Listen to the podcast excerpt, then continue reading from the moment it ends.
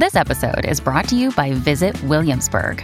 In Williamsburg, Virginia, there's never too much of a good thing. Whether you're a foodie, a golfer, a history buff, a shopaholic, an outdoor enthusiast, or a thrill seeker, you'll find what you came for here and more. So ask yourself, what is it you want? Discover Williamsburg and plan your trip at visitwilliamsburg.com. When you need mealtime inspiration, it's worth shopping Kroger, where you'll find over 30,000 mouthwatering choices that excite your inner foodie. And no matter what tasty choice you make, you'll enjoy our everyday low prices, plus extra ways to save, like digital coupons worth over $600 each week. You can also save up to $1 off per gallon at the pump with fuel points. More savings and more inspiring flavors make shopping Kroger worth it every time. Kroger, fresh for everyone. Fuel restrictions apply. Another day is here, and you're ready for it. What to wear? Check. Breakfast, lunch, and dinner? Check. Planning for what's next and how to save for it? That's where Bank of America can help. For your financial to-dos, Bank of America has experts ready to help get you closer to your goals. Get started at one of our local financial centers or 24-7 in our mobile banking app. Find a location near you at bankofamerica.com slash talk to us. What would you like the power to do? Mobile banking requires downloading the app and is only available for select devices. Message and data rates may apply. Bank of America and a member FDIC. Welcome to the New Books Network. Welcome to a new episode of the New Books Network. My name is Victor Manen, and uh, I am pleased to welcome today uh, two professors, Professor Kirsti Niskanen and Michael Barany, to discuss their new book, Gender Embodiment and the History of Scholarly Persona a collection of essays expanding on the concept of scientific persona and presenting a new set of historical case studies. So, professors, thank you so much uh, for coming on the New Books Network. Uh, Professor Niskanen, you teach history at uh, Stockholm University, and Professor Barany, you teach history of science at the University of Edinburgh. Um, but before we start discussing your book, uh, I would like to give you some time, uh, maybe to share with us what led to what led you to uh, edit this volume on scholarly persona together. Um, so, uh, would you mind maybe explaining how the project came together and what were uh, your main objective uh, as you were working on this volume? Okay, I can start. Uh, I can say something about the project uh, that uh, that this uh, book relates to. It's a project called Scientific Persona in Cultural Encounters, and it was a, a project that was started by me and two colleagues, historian Mineke Bosch in uh, the Netherlands and Kaat Wils in Belgium. And uh, our aim when we started this project was to uh, to discuss the unequal uh, power structures in academia, and especially power structures in relation to gender and women. And we wanted to do this in a new way.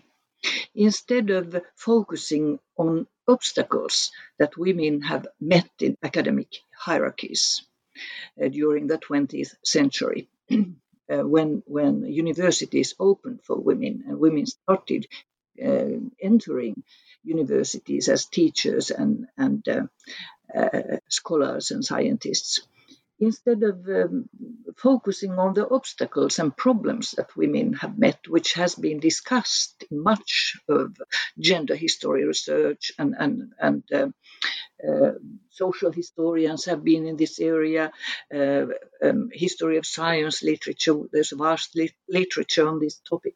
We wanted to, to pose questions about uh, what enables individuals to make academic careers. And this led us to the concept of persona. And the persona concept at that time, when we started our project 2013 14, uh, it had been developed um, by historians of science at Max Planck Institute in uh, Göttingen uh, about 10 years earlier, 2003 uh, in order to discuss how how uh, science is embodied and and and uh, to play to to, to make questions about the connection between individual scientists, scientists and, and, and uh, the content of science. So that is the background to this project that we started 2014-15, and we also um, employed three PhD candidates. They have uh, now all finished their PhD thesis, and then there were uh, the three of us um, senior scholars. And during a shorter time, we also had two um, younger scholars in our project, but unfortunately, they they they they got other jobs, so so they left the project on the way. And this book this book is the result of the conference that we we organized within this project. Yeah. Maybe I can say a bit uh, how I came to the project and um, sort of the uh, the involvement um, that led to the the book itself. Then, um, so I, I, joined up with the um, the um, the work um, about halfway through the project.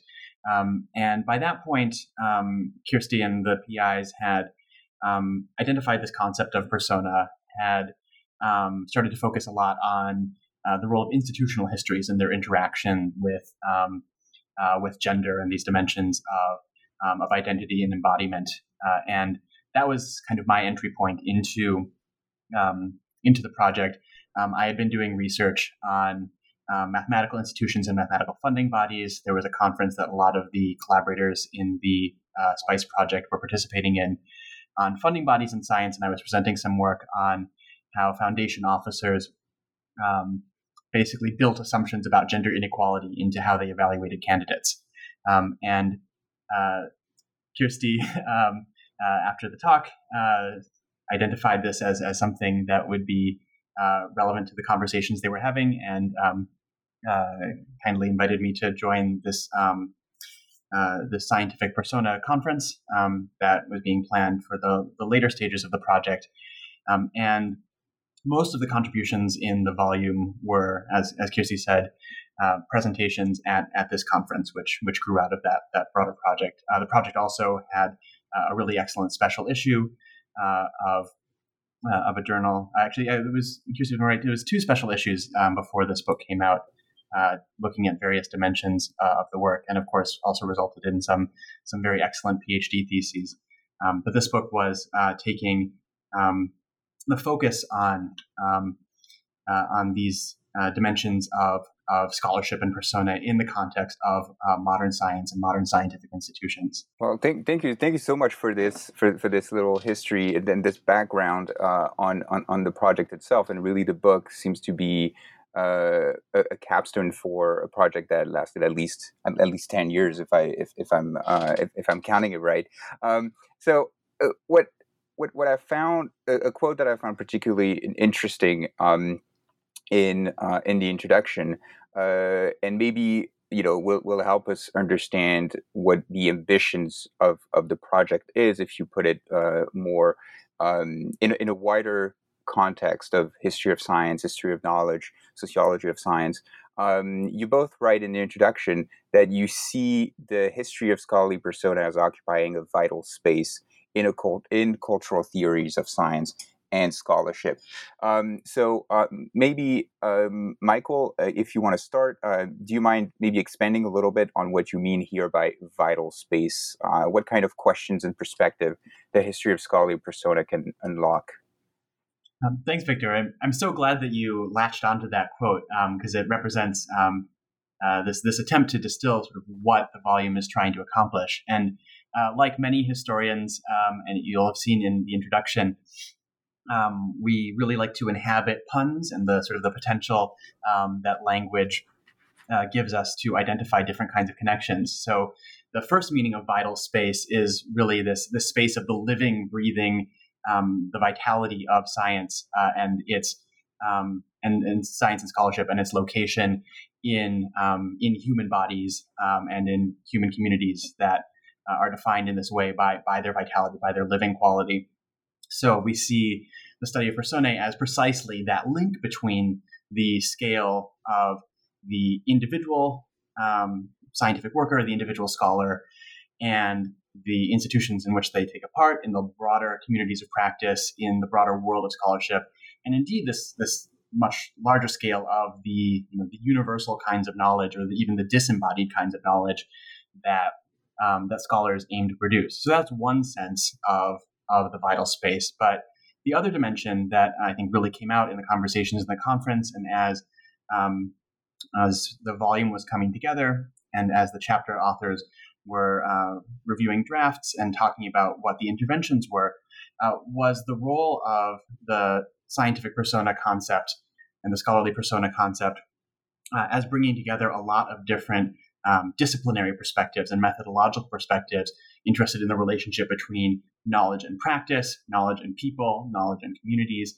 um, and taking um, always with with the link of the sort of the living person in the middle, um, using that as a way of uh, of connecting uh, a wide range of different disciplinary communities that the contributors to the volume came from, uh, whether it's from communication studies or the sociology of science or the history of science or the history of gender um, or the history, uh, sort of national histories, um, different different dimensions of historiography, and that made it a really exciting volume to work on about thinking about where the intersections of those different um, different scholarly communities um, came together around the identities and the forms occupied by um, by scholars in this context. Well, I, I, I really appreciate the fact that you uh, mentioned the uh, multidisciplinary nature of the volume itself, because at times when, when I was reading it, uh, I was I was just asking myself in the back of my mind, is, am I am I reading a, a, history of science book? Am I reading a, a, a sociology of, of, of science book? Uh, it, because constantly there there seems to be so many different input from so many different disciplines that are that are inside the book, and I think the the book does a great job as um, not necessarily feeling the need to particularly situate itself into one discipline, but to consider on the con- on the contrary the concept itself of persona as the platform that is going to uh, bring all these different approaches and knowledge together in a very harmonious way. I'll say, at, at, least as, as we are going through all the different chapters. And and I think your your remark here um, really uh, is a perfect transition for for my next question. And maybe I'll, I'll start with Kirsti, but I, I think Michael, you can also uh, contribute to that one as well.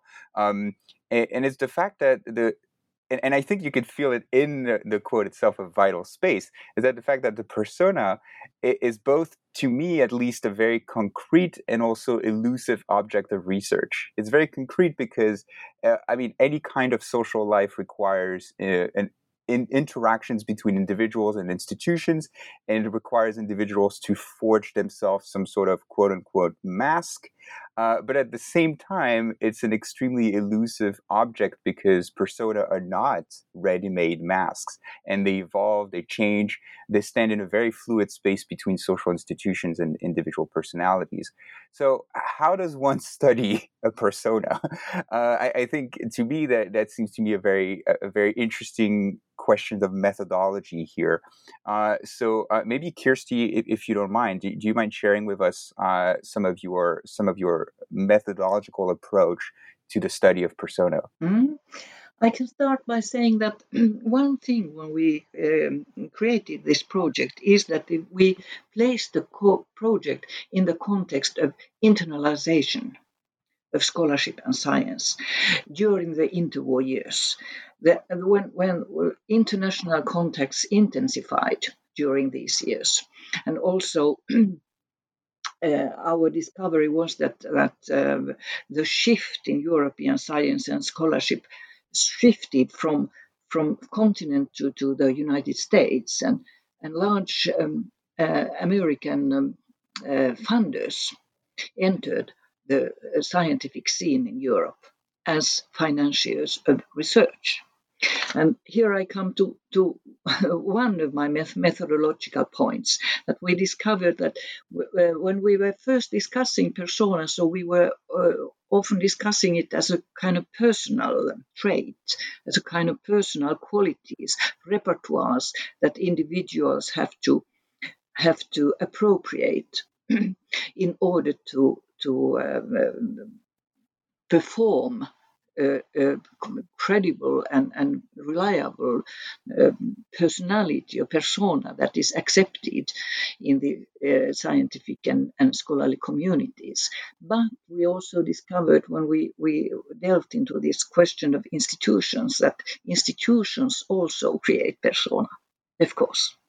And funding agencies create persona, which is one of the themes that is um, um, uh, uh, that, that, that is in our book.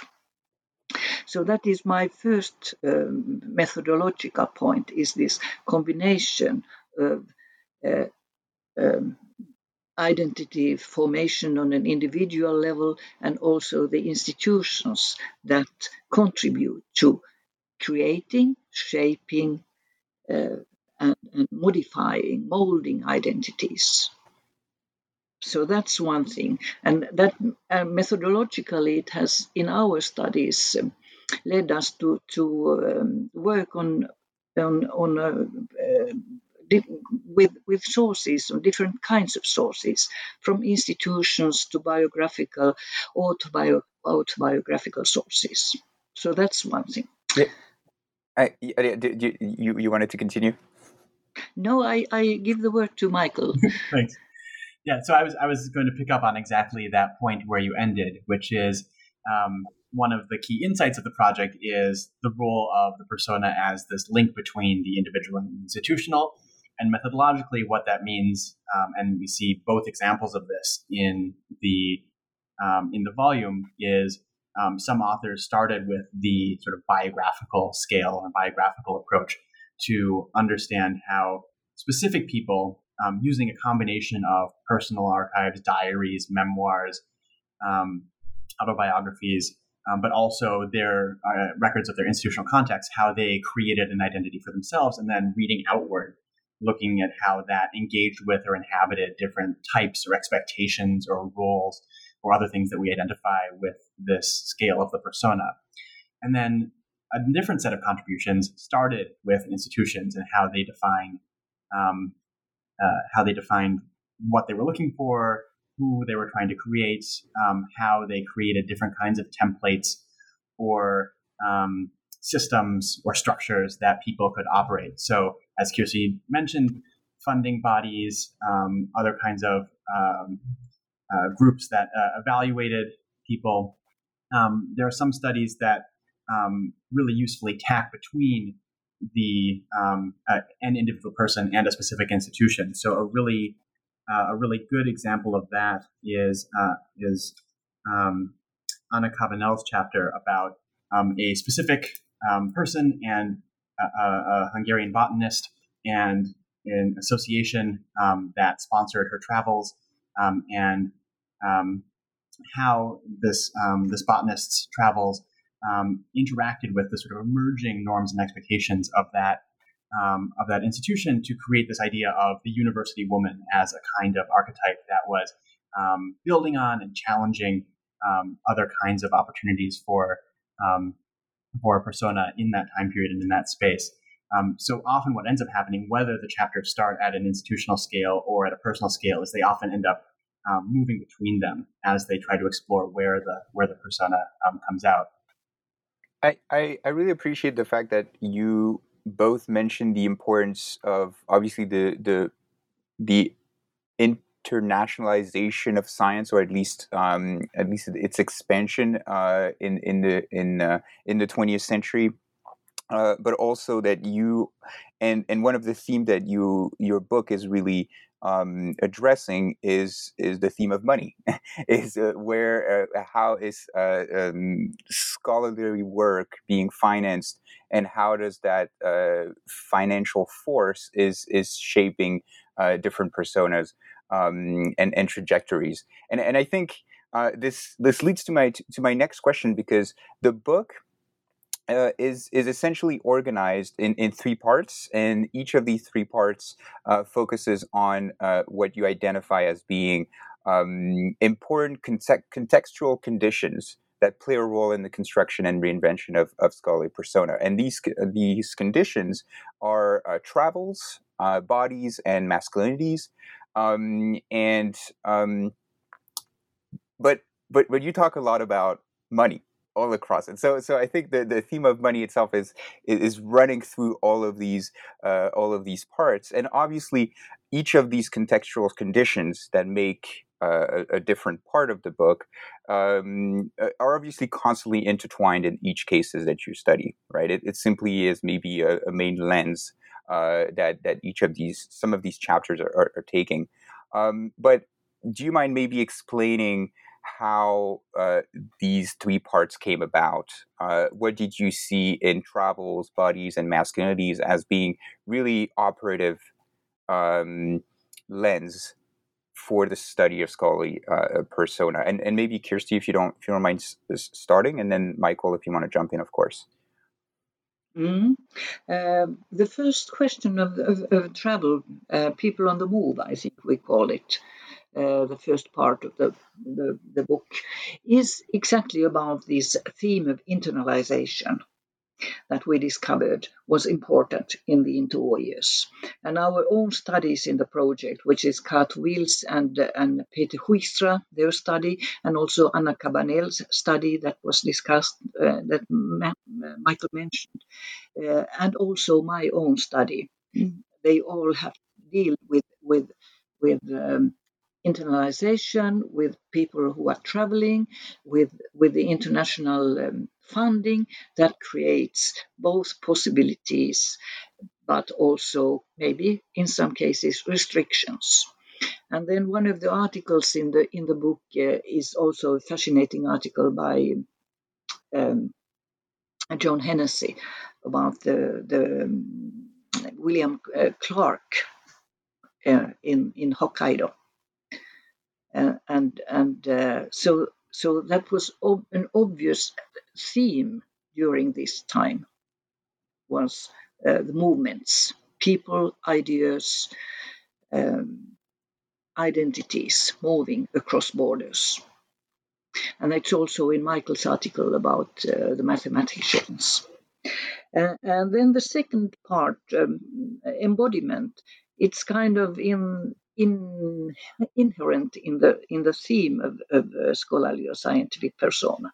This interaction uh, between individuals, individuals as as um, bodies, uh, habits, traits, uh, what we are as human beings, and the the ideas that we produce.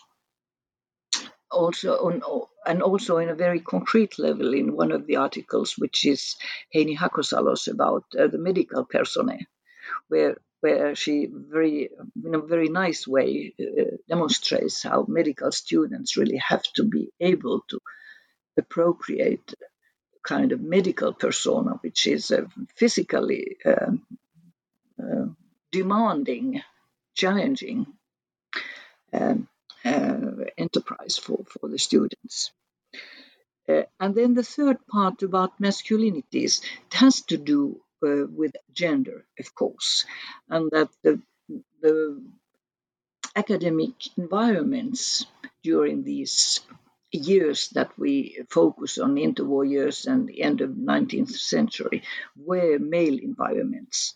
Women uh, were in minor, minority positions in these um, uh, in, in academic uh, settlements. So so and also that uh, the question of masculinity is a understudied uh, um, part of, of, academic life, I would say. So we we uh, thought it's it's interesting to focus on masculinities and and how to create masculinities in different ways, academic masculinities. I, I think uh, so. Just, just, jumping in very quickly, I think this is the point uh, we'll, uh, we'll, we'll discuss a little bit uh, after. But uh, especially the the masculinity uh, part, I, I thought in, in your piece, Kirsti, I thought it was very interesting because um, in the case of philosophy in particular, this is usually something that goes unnoticed, although. Although most of, of the philosophical corpus and and and the and the care and the and the uh, people being studied are usually male.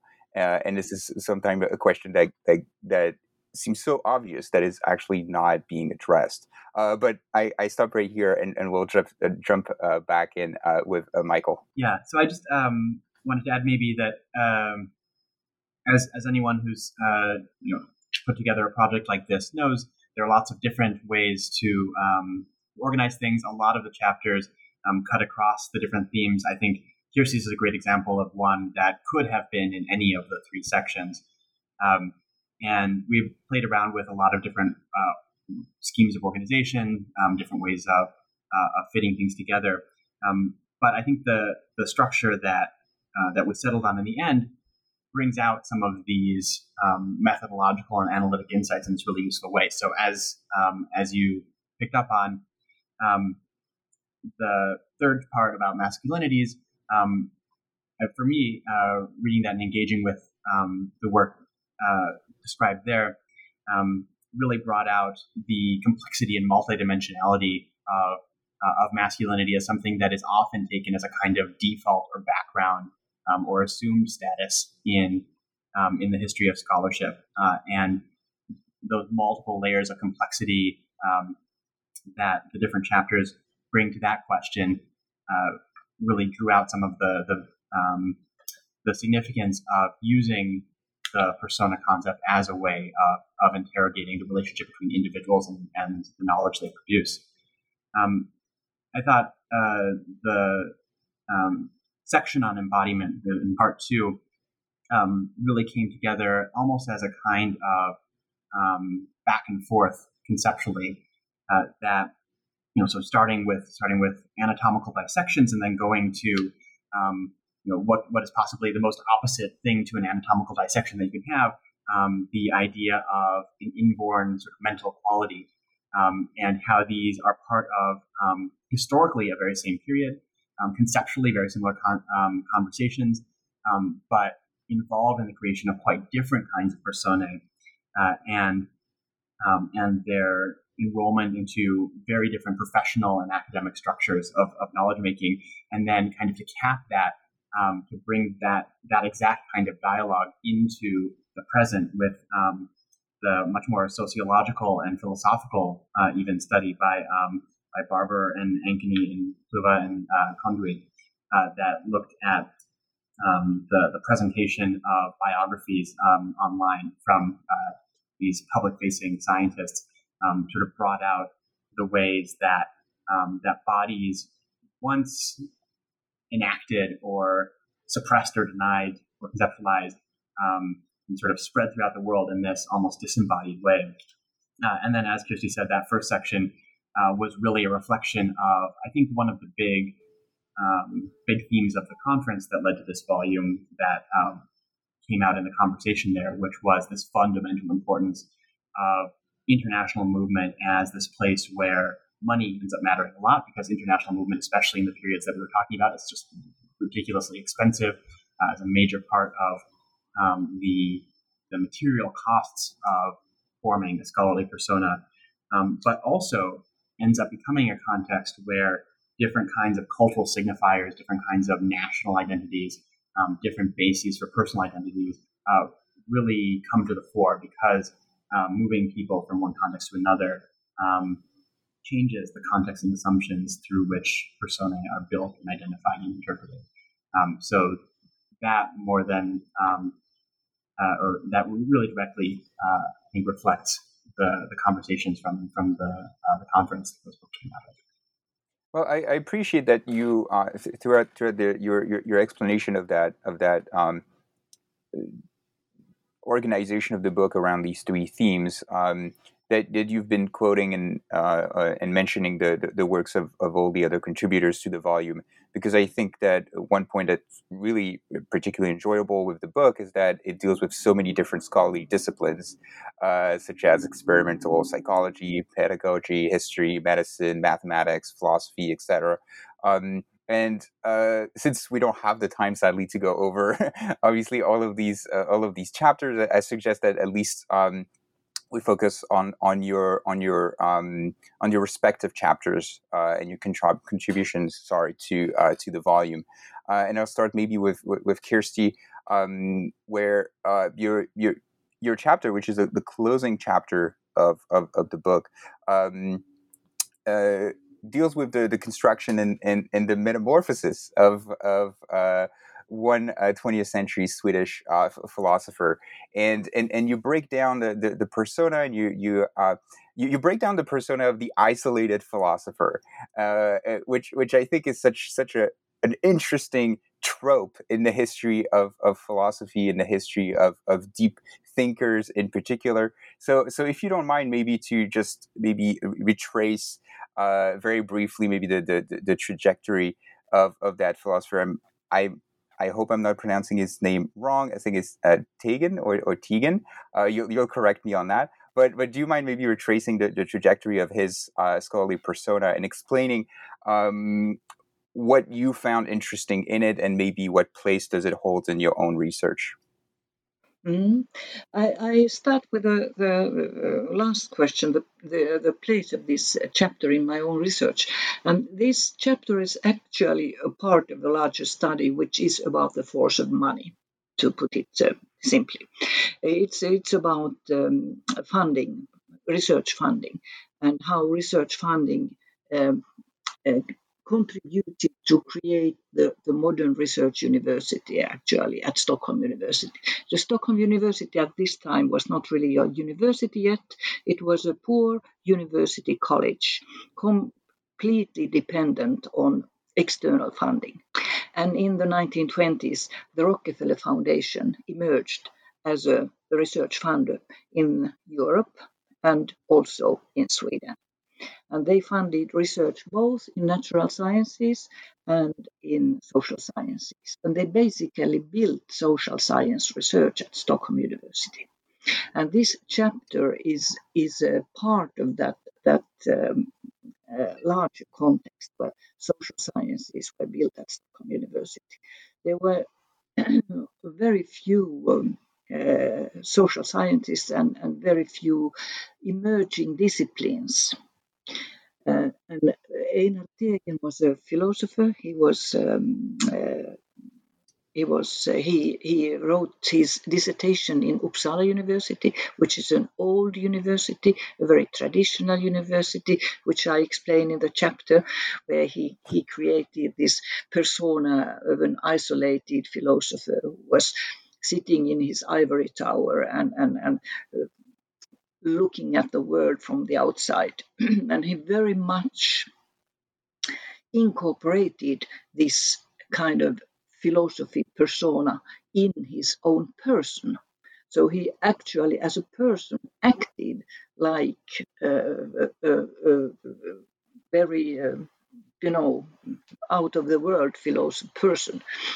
Uh, uh, it uh, was very evident in his marriage. He isolated himself, uh, writing his uh, great book, uh, and and did not have contact with his children, and so on.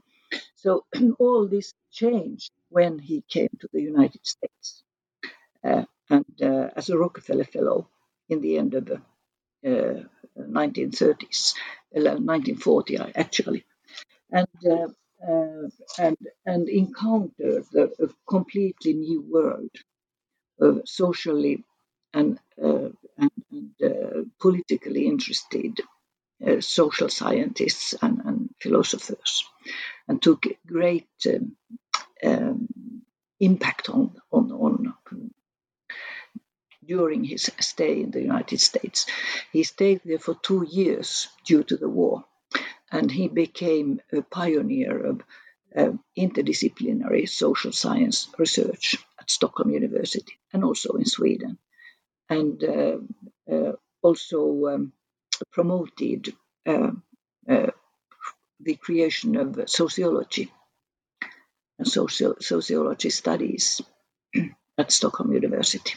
So he he he he um, experienced a, a, personal metamorphosis. There, there, there is an, an aspect that really appreciate about your chapter is are, are the photographs, um, and and I thought they were very very compelling uh, piece of evidence to seize the uh, the persona of the um, isolated philosopher, in particular. Uh, the, the, the the I think I think there's a photograph of him uh, in his uh, in his study uh, lying down, uh, surrounded with books. Um, and and there's another one with his family where essentially every member of the family are disconnected. It's a very mm. awkward family picture, I feel, but that extremely telling because uh, although they are posing together in the same space, they are actually occupying a very distinct space uh, for each of them. And I think it, it's it, it said a lot and commented a lot on uh, everything you were writing about this this uh, philosopher persona. Uh, do, do, you have any, any, more of these of these pictures? Uh, I, am I'm, I'm wondering again about this question of methodology. We were talking about archives, personal archives. We're talking about institutional archives, but there are also these visual piece of evidence. Uh, d- did you find more on on on, on Tegen, or is, is it something really hard to uh, to locate? No, they no, not about his family life, and not about uh, no, not no very very little pictures very few pictures, unfortunately. He has an enormous archive at uh, Uppsala University Library. Enormous archive with letters and, and um, all the material that he brought with him from from the United States when he when he experienced it met metamorphosis when he was visiting all the major uh, social science institutions in the in the U.S. So the archive is enormous, but not not these kinds of photos. I see. I see. I see. no, they're, they're, no, of course, they're, they're they're extremely, I think, precious to to again uh, locate the persona and how how how it was fashioned. So uh, I really appreciate that they were included in the chapter. Uh, so let let's let's go ahead with, uh, with, with Michael and your your um, your, your own chapter on um, uh, persona of the mid twentieth century uh, global mathematics. And uh, in, in, your intro- introduction to the chapter, uh, you explain that across their history, uh, and I'm quoting here, across their history in multifarious contexts, mathematicians have been depicted as characters- characteristically young or old, male or female, playful or serious. And uh, I think inside this wide variety of historical mathematician persona, what interests you? What interested you in particular in this mid 20th century global context? Um, yes, that, that's a, a, great way to um, sort of motivate the, the chapter. That there was this particular famous quote that has come to define uh, mathematics in this modern context. This um, quote from uh, G.H. Hardy that mathematics is a young man's game. And I think the, the quote has weighed heavily not just on mathematics, but on the historiography of mathematics. So a lot of uh, investigations into the history of mathematics have sort of taken it for granted that the sort of the natural mathematician, the obvious subject of mathematics, is this playful, sometimes otherworldly young man.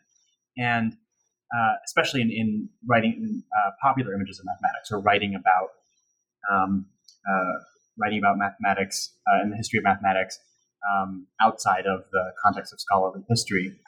And I think the the starting point of of um, the research and the the argument for this chapter for me was to historicize this idea and to say, wait a minute, this idea that the natural mathematician is a young, playful man is an extremely recent historical development, much more recent than I think even most historians of mathematics um, tended to uh, tended to assume or tended to present uh, in their own uh, writing about uh, the, the figure of the mathematician. Um, so part of the article is to very specifically identify the figure of the young, playful man in this sort of parallel development to the one Kirsti is writing about, the uh, philanthropization of mathematical funding in the 1920s and the 1930s, and the way that certain um, corporate philanthropy expectations of uh, who is worth funding in mathematics end up being transmuted in this uh, kind of strange, complex way into an ideal for um, for who the standard bearer of the mathematics discipline should be. So part of the chapter is to then draw on uh, a pretty wide literature in the historiography of mathematics, looking at different kinds of figures and identities associated with mathematics, and just to uh, really disrupt the idea that um, the young man's game has been a long-standing hegemonic uh, cultural uh, persona or identity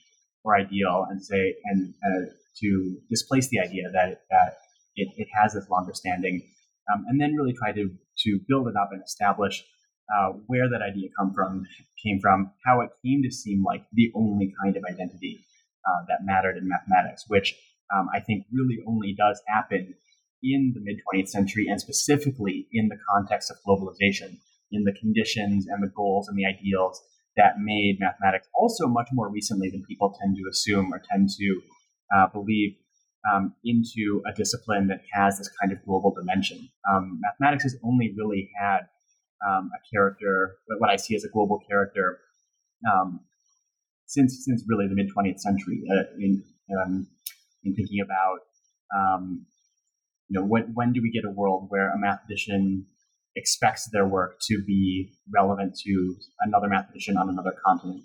Um, that happens much later for mathematics than for um, most kinds of scholarship, um, uh, most kinds of science in particular. And then the, the chapter sort of follows what the implications of that transformation are um, by looking at a very specific persona that was um, not identified with a specific mathematician, um, but rather a collective of mathematicians who published under the pseudonym of Nicolas Bourbaki. Um, so this is a, a, French group of mathematicians, um, and they are also the subject of a great deal of writing, both um, scholarly writing and um, popular exposition in a lot of different forms.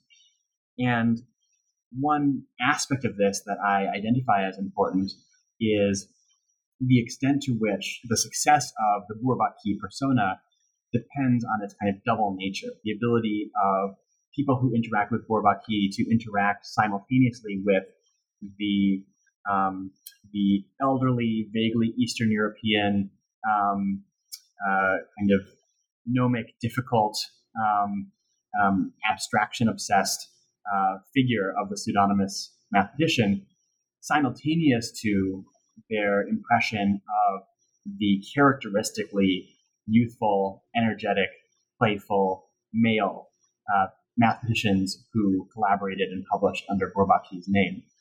And so the rest of the chapter sort of traces out the um, kind of attacking between this double persona of Bourbaki, the pseudonym, and Bourbaki, the collective, um, the group, and how that um, shows the kind of power and potential and um, kind of transgressive possibility that mathematicians found in um, this relatively newly hegemonic um, ideal of who a mathematician could be in the mid 20th century, which really, I argue, transformed um, how mathematics was done, who did mathematics, but also what kind of mathematics they produced. Um, and that's uh, something that um, that I've taken forward in, um, in other aspects of my research program, trying to understand how this global transformation of mathematics in the 20th century really changed mathematics as well as where it's found and, who pursued it and how. This um, I, I, I I really appreciate um, the um, the the fact that, that you mentioned that this research on the the scholarly persona of the mathematician as a young, playful man, um, although it appears to be still uh, still pervasive today in, in, in many ways in, in, in mathematics. Um, that essentially your research tries to debunk that and maybe uh, create a, a, new, if I can quote again, create a new vital space for the emergence of new persona in mathematics. And I think that that was another interesting tension in the book um, that, that I would like to address for this final question. I would like both of you maybe to, to contribute on that one. Uh, but uh, and, and it starts from a very personal note because as I was reading the book, I, I couldn't help myself but but think about my my own personal uh, situation in uh, in academia.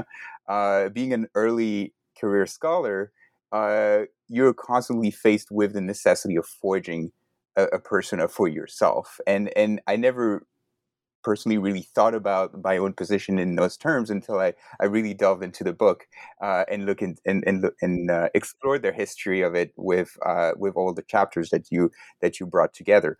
Uh, so for that, thank you very much. but on, on, on top of this, uh, I, was really interested in uh, what what you think the, the research on on on scholarly persona could um, in, in which way could it benefit academia in, in a much more practical standpoint than simply um, than, than, than simply on the you know the construction of new knowledge, etc. What what could what could what benefits could it contribute? Uh, you think to the academia in general? Uh, maybe Kirsti, if you if you want to take that one first, and then Michael. Mm, I, I I think it's at least on two levels.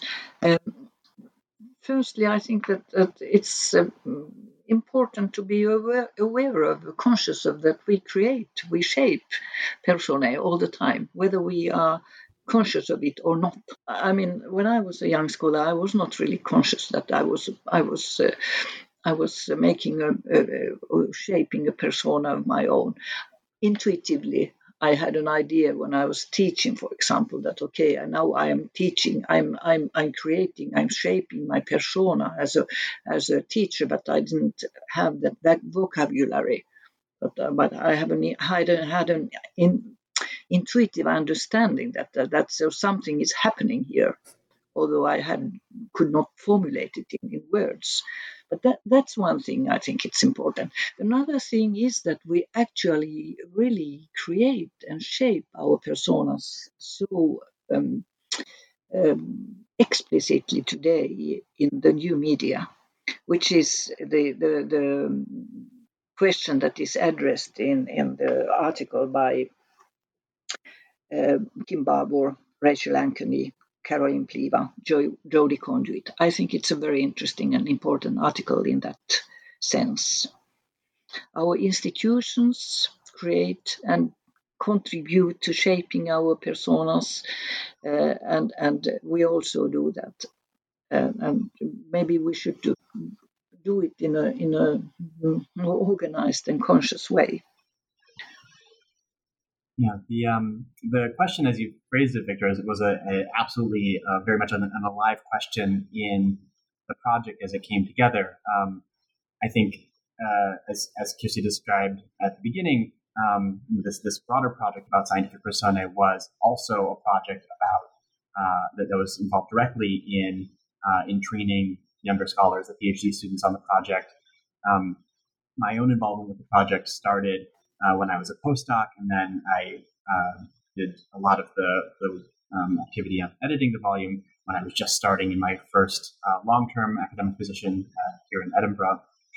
And um, being part of those conversations that crossed career stages, that were in conversation with um, uh, with collaborators and also mentors like uh, Kirsti, who were really actively thinking about how these kinds of historical studies um, were itself part of a process of persona formation uh, for the community of scholars involved in the project, really made that um, that idea central. And if I say if I have one recommendation for early career scholars um, is find a collaborator like uh, like Kirsti, um, uh, who's just made this such an enriching and um, and valuable experience of uh, working on all the different dimensions that go into um, producing an, an edited volume, but from a really from a perspective of um, of mentorship and care and collaboration. Um, it was really absolutely enriching experience um, for, for me on this project. Um, I would say, in terms of some of the um, uh, some of the other dimensions that this uh, that this work and the, the, the, themes from the different chapters have to speak to our, our present moment. One thing that stands out for me is um, the way that uh, scholars are evaluated and the way that um, scholars are sort of sorted and portrayed has really direct effects both from the stated assumptions and also the unstated things, the things that are not made a part of evaluations, application forms, um, other forms of, of presentation and ranking and sorting. Um, so, a defining feature of an early career scholar's life is trying to fit yourself into the different categories and boxes and, and uh, and profiles of um, job opportunities and fellowships and funding applications. And it really stood out for me in this project how um, uh, how the whole mesh of assumptions and um, and ideas about what makes good scholarship and what makes a good pursuer of scholarship um, have these very far-reaching implications that compound over the course of a career, over the course of one's training, um, and in um, and across academic institutions um, uh, to to shape what's possible for individual scholars. And this is a last note, I think, for both of us, but probably in different ways and coming from different perspectives. The um, uh, the importance of feminist politics and feminist epistemology as both something that informs how we write and how we research, but also how we approach our um, our activity within academic institutions and within collaborations was um, was a really important part of this project, and I think something that's visible across uh, across this book and across the chapters, um, and taking the role uh, specifically of embodied and gendered identity as something that pervades all the work we do, as something that um, uh, something that, that, that plays out really sort of highlights the stakes of um, from from the smaller scale to the larger scale of, of academic work and academic scholarship. Well, thank you so much to, to the both of you for for for, for coming and, and discussing your the, this new book, Gender Embodiment and the History of Scholarly Persona. It, it seemed based based on, on on both of your remarks that it, it it is such a wholesome project, as well as an awesome project. Uh, if I if, if, I may play on that. Um, but again, thank you so much for coming. Thank you so much for for sharing your insights on the books. Thank you so much for sharing the context behind it and the place it holds in your respective research. Um, thank you again. Thanks a lot, Victor. Thank you.